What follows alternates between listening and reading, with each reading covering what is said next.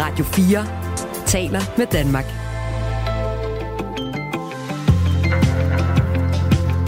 Velkommen til Radio 4 morgen. Det er torsdag morgen, og øh, vi har armene højt over hovedet, når vi øh, tænker på Jonas Vingegaard. 7 minutter og 35 sekunder har han nu ned til øh, Pogacar. Og det var jo efter øh, gårdsdagens etape, hvor øh, sloveneren gik kold. Dermed øh, giver det altså nok nærmest, jeg tør godt sige det, en, øh, en sejr af Tour de France i Jonas Vingegaard. Jeg ved ikke, om, øh, om det er farligt at sige det højt, men nu har jeg gjort det. Han, han tager selv sine forbehold og, øh, og siger, vi er ikke i Paris endnu. Jeg kan styre det eller have en dårlig dag. Der venter øh, stadig en svær etape lørdag. Sådan sagde Jonas Vingegaard selv i går. Det er klart, at Radio 4 Morgen rider øh, med på øh, turbølgen her til morgen, og det øh, gør de jo faktisk også i høj grad i Vingegårds hjemby i Glyngøre, hvor du skal med hen om 10 minutters tid. Vi skal også til Nordsjælland her til morgen, hvor et kystsikringsprojekt, der ellers har været 10 år på vej, nu er blevet sat på pause.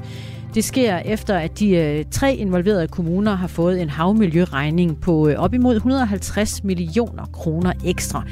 Men det vækker øh, håb hos de øh, fiskere, der fisker i området, for de ønsker nemlig en anden type af kystsikring, som kan værne mere om havmiljøet. Det øh, skal vi også diskutere her til morgen. Og så begynder VM-fodbold for kvinderne i, i dag. Det er spået til at gå hen og blive det største VM for kvinder overhovedet.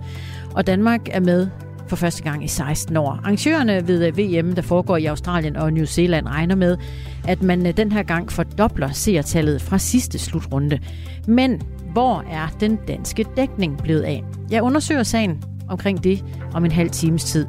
Det og øh, meget mere til her i Radio 4 Morgen i dag med øh, Christina Ankerhus og øh, forhåbentlig også med dig, der lytter med. Du kan deltage på sms'en på nummeret 1424. Det håber jeg, du gør. Også meget gerne øh, skriv, hvis du gør det, hvem du er. Også meget gerne, hvor du lytter med fra i, øh, i landet. Sådan en øh, sommer torsdag morgen. Velkommen indenfor. Du lytter til Radio 4 morgen. Under øh, gårdsdagens etape i Tour de France kom vi helt tæt på øh, sloveneren Pogacar. Han sendte nemlig en besked over øh, teamradioen, som vi andre kunne øh, lytte med på, og det var øh, der, da han var på vej op af det øh, stejle bjerg Col de la Los.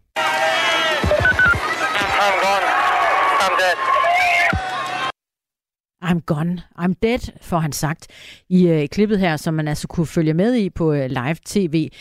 14 km fra mål på den 17. etape af Tour de France, der øh, gik han altså kold. Efterfølgende blev han øh, sat af favoritgruppen, og Jonas Vingegaard endte med at tage knap 6 minutter øh, på Pogacar, og han fører altså nu Vingegaard turen med 7 minutter og 35 sekunder. Og det er nok til, at øh, Emil Axelgaard, der er skribent på øh, feltet.dk, tør nu at udråbe Jonas Vingegaard til vinder af Tour de France. Det har han. Det, der er selvfølgelig altid den risiko, at han bliver udsat for, for en eller anden form for, for uheld. Øh, vi kunne jo se i dag, at, øh, at Pogacar styrtede, øh, og, og det styrt er jo muligvis en del af forklaringen på, at det gik ham så, så katastrofalt i dag. Men, øh, men hvis ikke han udsættes for, for uheld Vingegaard, så, øh, så kan han ikke... Øh, kan han ikke tabe løbet. Han har jo, øh, har jo råd til at have et kollaps i stil med det, øh, det Pogacar havde i dag. Det har han råd til at have på lørdag, som er den sidste, den sidste dag, hvor han kan presses. Så, øh, så nej, det, det burde kun være, være uheld, der, der kan koste ham sejren. Men det er også en risiko inden for cykelsport. Og selvom det var en begivenhedsrig etape, så er der dog en ting, som var mere bemærkelsesværdigt på etappen end noget andet, mener Emil Axelgaard. Øh, vi har jo godt kunne se, at de sidste par dage, at han, øh, at han stille og roligt var ved at blive træt, og hans niveau var aftagende. Øhm, og det er, har for så vidt ikke været, været uventet, fordi vi ved, at øh, Vingegaards styrke traditionelt har været, at, øh, at, at han er, er bedst til sidst i løbet, hvor Pogacar måske er knap så god. Øhm, og Pogacar har den her gang også i kraft af et brækket håndled haft en forberedelse, som ikke har været helt ideel, så man kunne måske godt have frygtet, at det ville vi vil se den tendens endnu tydeligere i år. Men at, at han på den måde skulle, skulle gå fuldstændig ned, som han gjorde, det tror jeg ikke, der er nogen, der havde regnet med. Fordi noget af det, der kendetegner Pogacar, det er, at han har et, øh, et tårnhøjt bundniveau. Det er meget, meget sjældent, man ser ham have deciderede kriser, som han havde. Og så kan man selvfølgelig spekulere på, om, om, om ikke også, også øh, styret i starten af etappen har, har været en del af forklaringen på, at det gik så galt, som det gjorde. Øhm, men øh, men øh, det, har, det har været tydeligt, at, øh, at, at, øh, at han har haft en nedadgående formkurve øh, de sidste par dage, så det er, det er helt sikkert ikke hele forklaringen, at han, at han styrtede. Vingegaard havde efter alt at dømme også vundet løbet alligevel, men, øh, men det er i hvert fald det, som er den store fortælling i dag, det er, at vi så noget, vi meget, meget sjældent ser fra, fra Pogacar, nemlig noget, der lignede et kollaps. Og sådan sagde Emil Axelgaard i, øh, i aftes, altså lige oven på etappen. Det var en øh, vild situation, da Pogacar blev sat, selvom det måske alligevel lå lidt i kortene i løbet af etappen, mener han. Man havde godt fornemmet lidt, at, øh, at, at han i hvert fald nok ikke havde tænkt sig at gå i offensiven, fordi han havde slet ikke brugt sit hold på, på noget tidspunkt til, at, til at gøre løbet hårdt. Nu er et hårdt løb også normalt noget, som favoriserer Vingegaard. Men han er så langt efter, at, øh, eller var så, øh, var så langt efter, at hvis han skulle gøre sig håb om at vinde løbet, så var han nødt til at tage en chance og så prøve at lægge, lægge lidt pres på, for at se, om, om Vingegaard eventuelt skulle, skulle have en dårlig dag. Øh, men det pres, det kom aldrig rigtigt. Øh, så derfor så, øh, så, så øh, kunne man måske godt fornemme, at han ikke var flyvende, og at han måske bare skulle igennem og, og håbe på, at han havde bedre ben på lørdag. Men at han ligefrem skulle blive sat øh, så tidligt øh, øh før rytter, som han jo normalt er langt, langt bedre end, det, øh, det var i hvert fald overraskende. Og i det øjeblik, det sker, så skal, skal Vingegaard selvfølgelig bare stikke kniven ind, som han jo så også, øh, også gør prompte, fordi det var jo hans, øh, hans chance for at vinde løbet. Man kan så sige, at, at, at Pogacar var ikke den eneste rytter, der var menneskelig, for det var Vingegaard også. For første gang i år, øh, så, så var, han, øh, var han menneskelig, også for andre end, end bare øh, Pogacar, fordi da han åbner op, så i starten så spurgte han afsted og begynder at hente en masse tid på Felix Gall, som ligger foran, som vi også ville forvente, han gjorde. Men, men da ligesom hans, han havde åbnet op, så, så gik han faktisk i stå og, og begyndte først igen at hente tid, da, da han fik hjælp af, af Vilko Kelderman øh, forfra. Øh, så, så, så det var nok også en Vingegaard, der havde en, en regning at betale øh, for, at han, øh, han leverede det vilde rit, han, øh, han, øh, han gjorde i går. Og det er måske også meget rart for, for rivalerne at se, at han, han også er et menneske trods alt. Nu venter der så et par mere rolige dage, flade dage, inden det sidste slag i øh, bjergene skal kæmpes på lørdag. Jamen nu de næste to dage, de er udramatiske for, for klassementet. Der kommer ikke, øh, der kommer helt sikkert til at blive, øh, blive kørt, kørt godt cykelløb, også, også set med danske perspektiver, fordi der er gode chancer for, for danske etappesejre. Men, men for, for Pogacar og Vingegaard, så er det dage, der skal, der skal overstås. Og det store spørgsmål er så nu, hvad kommer der til at ske på lørdag, som er den sidste bjergetappe? Øhm, går Pogacar helt ned, øhm, enten fordi han er træt, eller fordi det her styrt, eller, øh, eller, eller rejser han så ligesom at køre den der, den der anden plads hjem. Men jeg tror i hvert fald godt, vi kan regne med, at den der storslåede, jeg, jeg tror jeg sagde i går, da jeg var igennem, at øh, Pogacar aldrig, aldrig giver op og aldrig lægger sig ned. Det tror jeg nu tror jeg, at han, øh, han for en gang skyld må erkende sit nederlag på forhånd, og nu tror jeg, at det handler om for, for ham og UAE at undgå, altså UAE-holdet, hans, øh, de har jo ikke kun Pogacar på podiet, de har også Adam Yates på tredjepladsen, så de har to fremragende placeringer og forsvare, og det vil trods alt også være et resultat for dem, selvom de kom for at vinde turen, så vil det være et resultat at kunne stå med to mand på podiet. Øh, så det må ligesom være målsætningen nu, det må være at, at køre løbet defensivt på, øh, på lørdag, og håbe på, at, øh, at, at Pogacar ikke er så død, som han, øh, han, han gav udtryk for, og at han kan komme igennem den etape og forsvare sin, sin anden plads, øhm, som, som, som jo stadigvæk er, er ret komfortabel. Han skal, have en, han skal have en betydelig krise igen, hvis, øh, hvis, hvis det skal gå galt. Men, men på baggrund af det, vi så i dag, så er det også en risiko, fordi at, øh, at han, han var virkelig død fortæller Emil Axelgaard, der er skribent på øh, feltet.dk. Dagens etape kan øh, ses på TV2 og på Eurosport, og den øh, begynder kl. 13.35 i dag. Og den skal de stensikkert se i Glyngøre, Vingegårds hjemby, hvor folk fra både nær og fjern samles hver eneste dag for at se turen sammen i forsamlingshuset.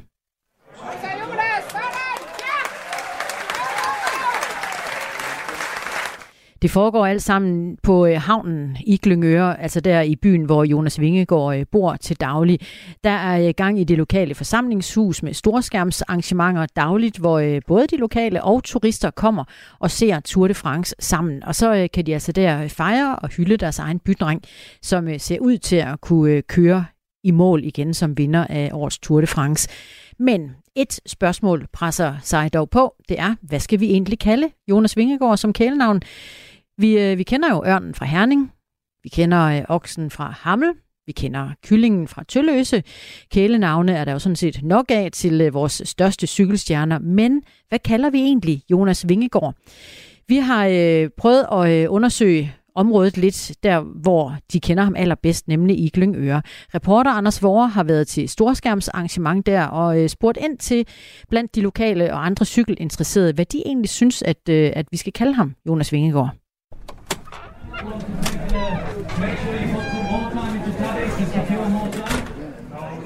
Hvor er du fra? Jeg er fra Glummer. Kender du Jonas? Ej, lidt. Vi hilser på hinanden. Sådan. Trine kender, og, og hun er også, hun er gammel Glummerbo også, så, så vi kender. Men hvis der sker noget hernede, så, så kommer de også. Ja, fordi hvor meget ser man egentlig til Jonas her i byen? Jo, hvis ikke, når han psykolog op ø. Men vi kan jo følge med, så vi der. Og hans hus, og det gør han, det gør han jo hver dag, når han er hjemme. Jeg er lidt på en mission i dag. Fordi han har jo ikke fået et navn, ligesom Bjarne Ries, eller Michael Rasmussen, eller Chris Anker Sørensen fik. Og før vi overhovedet kan finde på det navn, der er i hvert fald ikke noget, der ligesom er fænget an, så skal vi jo finde ud af, hvordan han egentlig er som person, for det skal jo lidt beskrive det navn, hvem han er. Hvis du skal beskrive Jonas Vingegaard ud fra den måde, du kender ham. Det er bare så roligt og jorden er, som man kan blive næsten. Det, han er sådan ligesom folk, de er flest her. Sidste år, der var der en flok børn, der kørte ned gennem byen for, foran Vingegård til den hjemkomst der. Og de har englevængler på. Det er sådan set det nærmeste, der kan komme sådan der. Men hvad fanden man så skal kalde det, det ved jeg. Alle folk gik med, de har en øgenavn, så han burde egentlig have igen. altså, det har de. Altså, Hvad hedder du? Det, det behøver vi at snakke om, de her.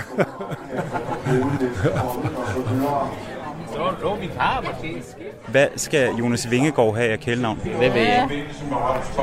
Det har vi jo snakket om sidste år. Jeg ved det heller ikke lige. Der er ikke rigtig noget, der er fænget an jo. Et eller andet med at flyve i hvert fald. Ja. Det, man, man får lyst til at gå med en eller anden form for, for fiskenavn af en art, men øh, jeg synes ikke rigtig, at der er noget, der lige øh, vil være helt optimalt. Tunen for ty. Tunen for ty, ja, så vil de nok være lidt skuffet her øh, i området, tænker jeg. Glyngøre, en glyngøresild, den klinger heller ikke helt. Det burde være noget med en fisk, siden han kommer her fra Glyngøre, så hvis du kunne finde en eller anden hurtig fisk, så må det være det. Jeg har et par bud. Ja. Torsken fra Thy. Ja, det er næsten, øh, næsten ondt. Havkatten fra Hillerslev. Ja, det var måske bedre. Ja. Hvad med flyvefisken? Det var næsten bedre. Flyvefisken fra Glyngøre. Ja. Det er bud. Ja. Har, har du et godt bud? Nej, ikke rigtigt. Men det må være noget med vingen, ikke? Altså, hvis man er så hurtig, som han er.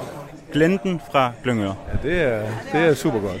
Super godt. Det er bedre, det er bedre end gåsen i hvert fald. Glenten er helt sikkert. Det, det skal jo være et eller andet, han gør sig fortjent til i forhold til, hvordan han cykler jo, så har ikke så stor, så det, det vil være forkert at kalde ham en eller anden lille fugl, jo, så det vil ikke være, det vil ikke være rigtigt. Nej, jeg har ikke nogen navn. Ja, men så skulle det være en delfin. Altså en delfin er sådan en elegant dyr. Den er simpelthen lynhurtig og kan springe og kan gøre dit og gøre das. Delfinen fra Glyngøre? Ja, det kunne da godt være. Han har jo vinger, kan man sige. Glenten fra Glyngøre? Okay, det er også en god navn. Glente, det er en elegant fugl. Ja. Jeg har læst mig til, at det er en europæisk rovfugl, og han driver i hvert fald rov på resten af feltet. Og så, øh, så er den elegant og splicet, når den er i flugt, står der på internettet. Det vil sige, når den flyver rigtig hurtigt.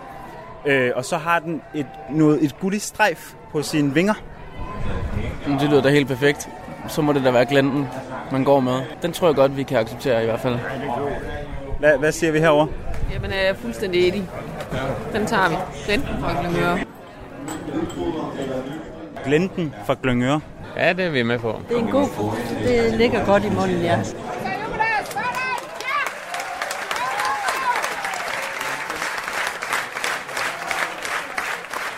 Det var øh, Harald Tang og øh, Ole Overmark Hansen, Lise Marie Jensen og Svend Erik Olsen og Jeppe Olsen, Findormer. Nils Rasmussen, som her var øh, med på at prøve at finde et navn til Jonas Vingegaard. En øh, god blanding af lokale folk i Glyngøre og tilrejsende. Vi øh, vender tilbage til Glyngøre her øh, senere også i løbet af morgenen. Men øh, jeg vil også gerne lige spørge dig, hvad synes du, Jonas Vingegaard skal kaldes, og skal han overhovedet have et øh, kaldenavn? Altså det her med glinten fra Glyngøre, jeg køber den ikke 100 procent, fordi jeg har jo sådan et øh, billede af en øh, glente, som er en øh, typisk rød, altså rødglenten, og det er Jonas jo ikke. Han er gul. Mm. Så vil nogen måske også komme til at tænke på øh, snegleglenten fra Sydamerika, og det går jo overhovedet ikke, når vi øh, snakker om Jonas Vingegaard. Han er jo på ingen måder en snegl. Men omvendt øh, glinte, ordet glinte, det kommer fra svensk, glinta, og øh, det betyder at glide, så måske kan det noget alligevel. Hvad skal vi kalde Jonas Vingegaard? Skal han overhovedet have et navn? I øh, Glyngøre er det ikke alle, der synes, at det nødvendigvis er nødvendigt at finde et kaldenavn til ham. Den øh, lokale kvinde, Gitte Skov, som også var til stede til arrangementet i går, siger. Jeg bor her i Glyngøre. Jamen, hvad er det? En halv kilometer fra Jonas, men Jonas og Trine. Men øh, vi har en øh, butik her i byen på Bredgade, øh, der hedder Sammensurium. Og der er kun et hus imellem os og Jonas og Trine og Frida. Og nu sidder du hernede og følger med i Tour de France med en gul Tour de France t-shirt på. Hvordan er det at bo i by med en Tour de France-vinder og måske en øh, dobbelt Tour de France-vinder? Jamen det er, det er meget specielt, fordi Jonas han er helt nede på jorden, og han er bare samme dejlige unge mand, som han plejer at være. Og vi, vi har jo kendt ham fra før han, han blev så berømt og, og blev turvinder og sådan. Altså, så det er, det er helt mærkeligt at tænke, at øh, vores Jonas, han er sådan en verdensstjerne. Men øh, han, er jo, han er jo stadigvæk lige så beskeden og dejlig og lidt introvert og sådan. Han er ligesom han plejer at være. Han har ikke forandret sig. Han har jo ikke fået et navn. Han har ikke fået et kælenavn endnu. Nu bor du i samme by med ham. Du øh, har butik over for ham. Kan du hjælpe mig med det? Øh, helst ikke, fordi altså øh, vores navn til Jonas, det er Jonas. Jeg kommer aldrig til at sige flyvefisken fra Glyngøre, eller flyvefisken fra Thy, eller Karisil, og jeg ved ikke, hvad der har været foreslået af, af sjove navn, så, så jeg tror ikke, jeg kommer til at blive en af dem, der giver ham kælenavn, fordi han er bare vores Jonas. Men så kan du i hvert fald måske godkende et navn, hvis jeg, jeg, jeg har skrevet nogle forskellige ned på listen. Hvad siger du til Torsken fra Thy? Den duer ikke. Geparden fra Glyngør. Nej. Hanen fra Hillerslev. Nej, det synes jeg altså heller ikke. Skal han have dyrenavn? Gåsen fra Glyngør. Nej. Jeg har et sidste bud, som jeg, det er mit yndlings. Som er dit yndlings. Ja, og der er flere her, som synes, det er okay. Okay. Glenten fra Glyngøre. Glenten fra Glyngøre. Ja, men det, det er da i hvert fald det bedste bud af dem, du har haft. Jeg kan dog sige, nu har jeg lige undersøgt Glenten som, som fugl. Og øhm, det er en elegant flyver. Ja, men det er han. Han er elegant. Med lange, slanke vinger. Ja, men der er ikke noget der. Og så det aller sidste, som er rigtig godt. Den har en gullig stribe på oversiden af den svinger. Ja, ja, så får vi det gule element ind. Så det er ikke helt ved siden af. Ja, det, det, det går an. Men øh, jeg tror, vi fortsætter med at kalde ham Jonas. Så lyder det fra øh, Gitte Skov i øh, Glyngøre, som øh, stadig vil kalde Jonas for Jonas. Hvad skal vi andre kalde ham? Skal vi kalde ham Glenten fra Glyngøre, som Anders Vore, min kollega, foreslår? Den er han ret vild med, kan jeg høre. Der er kommet et rigtig godt bud fra Søborg. Det er Anita, der skriver, Jonas' nye kælenavn er Blæsten fra Vesten. Den er fin. Lars fra Sønderborg øh, foreslår, at den, øh, den klassiske øh, kajsild fra Glyngøre skifter navn. Den skal der fremover hedde en øh, vingegård med tur gul kaj. Vi kan lege med øh, ordene og med navnet, og det er du velkommen til at øh, deltage i. Hvad skal vi kalde øh, Jonas Vingegård? Altså øh, glenten fra Glyngøre, guldfuglen fra Glyngøre. Hvad er dit øh, gode bud? Hvis du øh, synes, altså, du gider lege med på den. Nummeret herind er øh, 1424, så skriver du dit bud også meget gerne tilføje dit navn. Lidt senere her til morgen, så skal vi tilbage til øh, Glyngøre, og vi skal tale med øh, Susan Åen, som er brost i Glyngøre. Hun øh, stod for øh, planlægningen, eller var med til at stå for planlægningen af den store fejring, der foregik omkring Jonas Vingegaard i Glyngøre sidste år, da han øh, kom hjem med den gule trøje. Og forhåbentlig skal der være fest igen i år. Måske med øh, op imod 30.000 øh, gæster, der møder op til fest i Glyngøre. Vi krydser fingre til for, at der bliver øh, fest, og jeg snakker med Susan Åen Brogst i Glyngøre, når klokken er 5 minutter over halv 8. Det er øh, torsdag morgen, Radio 4 morgen, og klokken er øh, 7 og 6 minutter i 7. Musik er en hurtig genvej til at komme ind bag facaden. Hvis man skal sige essensen af, hvem er jeg, så er det de samme. Ind bag den offentlige person. De synger også irriterende godt. I Portrætalbum bruger Anders Bøtter musikken til at vise nye sider af sine gæster. Gita Nørby, Tim Christensen, Sofie Gråbøl, Anders Akker, Allan Olsen. Både dem, du er fan af, og dem, du ikke troede, du havde noget til fælles med. Velkommen til Portrætalbum på Radio 4. Lyt til Portrætalbum i morgen kl. 17.05. Vi skal en tur ud til vandet.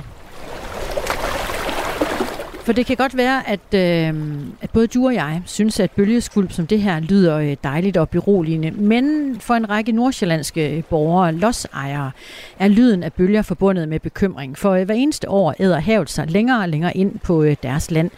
Og derfor har tre kommuner, Helsingør, Halsnæs og Gribskov, sat sig for sammen at lave et af Danmarks største kystsikringsprojekter.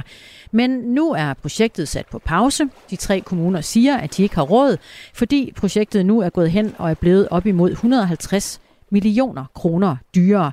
Og det er det, fordi Miljøministeriet har sagt til kommunerne, at de øh, skal genetablere de beskyttende stenrev ud for kysten. Det er rev, som er i fare for at blive ødelagt af sand. For øh, netop den model, som kommunerne har valgt til at sikre kysterne med, de går netop ud på at pumpe sand ind på øh, strande og havbund. Og nogle af dem, der hele vejen igennem har været bekymrede for den plan, kommunernes kystsikring med netop sand i stedet for stenrev. Det er Foreningen for Skånsomt Kystfiskeri, hvor du er formand, og så i øvrigt også fisker selv ud for Nordsjælland. Søren Jacobsen, godmorgen. Ja, godmorgen. Hvad er problemet med kystsikring med sand? Jamen, kø, øh, problemet det er jo, at man pumper en masse sand ind på kysterne, og øh, den mangfoldige havnatur, vi har op langs kysterne med forskellige øh, bundforhold med sten og stenrev og så videre, det, er man jo, det skal man jo, vil man jo dække til med sand. Og det er jo der, bekymringen ligger, og også de her muslingerbanker og alt det her, vi har op langs kysten. Og hvorfor bekymrer det dig så meget som fisker? Jamen, det er jo fordi, at det er jo der, hvor fiskene de lever. Fisken trækker jo typisk ind om natten øh, for at finde føde til sig, øh, til føde til sig. Og, og hvis man dækker det af med sand, øh, hvad, hvad konsekvenser har det øh, for, for hele fiskelivet i, i, i Nordsjælland? Ja, hvad er dit bud på det, hvis stenrevene forsvinder? Hvad sker der så? Jamen, så sker det jo det, altså stenrev, de fungerer i dag som, som børnehave for fisk, altså hvor fisken gemmer sig og trykker sig ind mellem stenene for at hvad hedder, gemme sig for rovdyr og så videre. Øh, indtil de kommer en vis størrelse, så svømmer de jo så ud på, på dybere vand. Så det er jo sådan set børnehaverne, du er ved at dække til med sand, øh, for og de kan vokse store. Kystsikring med sand, det er jo øh, det, man også kalder sandfodring. Altså man suger sand op fra havbunden og pumper det ud igen ud for kysten for at tage kraften af de øh, bølger, der ellers er på vej til at æde sig ind på land. Og de øh, tre nordsjællandske, nordsjællandske kommuner, vi taler om, Helsingør, Halsnæs og Gribskov, har nu måtte sætte deres projekt på standby, efter at øh, Miljøministeriet har sagt, at de skal tage hensyn til stenrevne, og det vil alt sammen fordyre deres projekt, og derfor sætter de altså nu øh, det hele på øh, pause. Hvordan er det, I som fiskere gennem tiden allerede har forsøgt at råbe op om problemet med sandfodring? Jamen, vi har jo påpeget, også over på Vestkysten, har vi også påpeget, at vi ser meget bekymrende på, at man dækker det hele til med sand. Og vi mener ikke, det er det, der skal være løsningen. Man kan godt lave andre løsningsmodeller for at sikre kyster, kysterne, og det må være en fælles interesse også, at vi gør det. Og det kan man gøre via stenrev, hvor man placerer stenrevene der, hvor... For det er det, der drejer sig om, det er, at man skal tage kraften af bølgen, inden den når land. Øh, og det kan man gøre ved at etablere nogle stenrev. Og så begynder man også at tænke miljø og biodiversitet ind i tingene. Vores farvand i dag er makspresset, så vi skal til at tænke lidt anderledes. Der er også en anden vinkel på det her, som vi ikke rigtig er inde på. Det er, det sand, man skal bruge, det skal man jo hente et andet sted fra. Så du laver en miljøpåvirkning to steder. Et der, hvor du skal hente det sand, og plus der, hvor du lægger sandet ind. Men vi skal også hente stenene langvejs fra, for eksempel fra Norge. Det er der også decideret noget bøvl. Nej, det er det jo sådan set ikke. Øh, hvad hedder det nu? Altså, nordmændene har jo nogle sten liggende, øh, som de gerne vil af med. Det her granitsten, og de laver tunneler og så videre. Og hvis man øh, kan tænke biodiversitet ind i det her, øh, vi skal altså til at tænke lidt anderledes, end vi vil gøre nu, øh, fordi vores hav er maksimalt presset. Og hvis vi kan lave nogle, nogle, nogle yndlingssteder, og vi både kan lave noget læ til tangskov og så videre, som der er hårdt brug for, jamen så er det en win-win, det her. Men nu øh, kommer det hele til at stå på pause, fordi det bliver en del dyrere, end man har regnet med. Hvad, øh, det, det er vel heller ikke alt for godt. Altså noget skal der vel ske i en fart? Ja, det skal der. Jeg synes også, det er en stor byrde, man giver hvad hedder det nu, øh, kommunerne for at lave det her, fordi jeg mener, det er en fælles interesse, øh, at der bør staten gå ind og, og, og være med til at sikre vores kyster. Det må være vores fælles interesse. Søren Jacobsen, øh, formand i foreningen, som hedder, nu skal jeg sige det fuldstændig korrekt, ja, Foreningen for Skånsomt Kystfiskeri, og du er også fisker selv ud for Nordsjælland, Søren Jacobsen. Tak fordi du var med os i Radio 4 morgen. Ja, selv tak. Og øh, senere så skal jeg tale med øh, borgmesteren i en af de øh, kommuner, der netop nu altså har måttet konstatere, at alting bliver øh, dyrere, og de skal sætte det hele på øh, standby.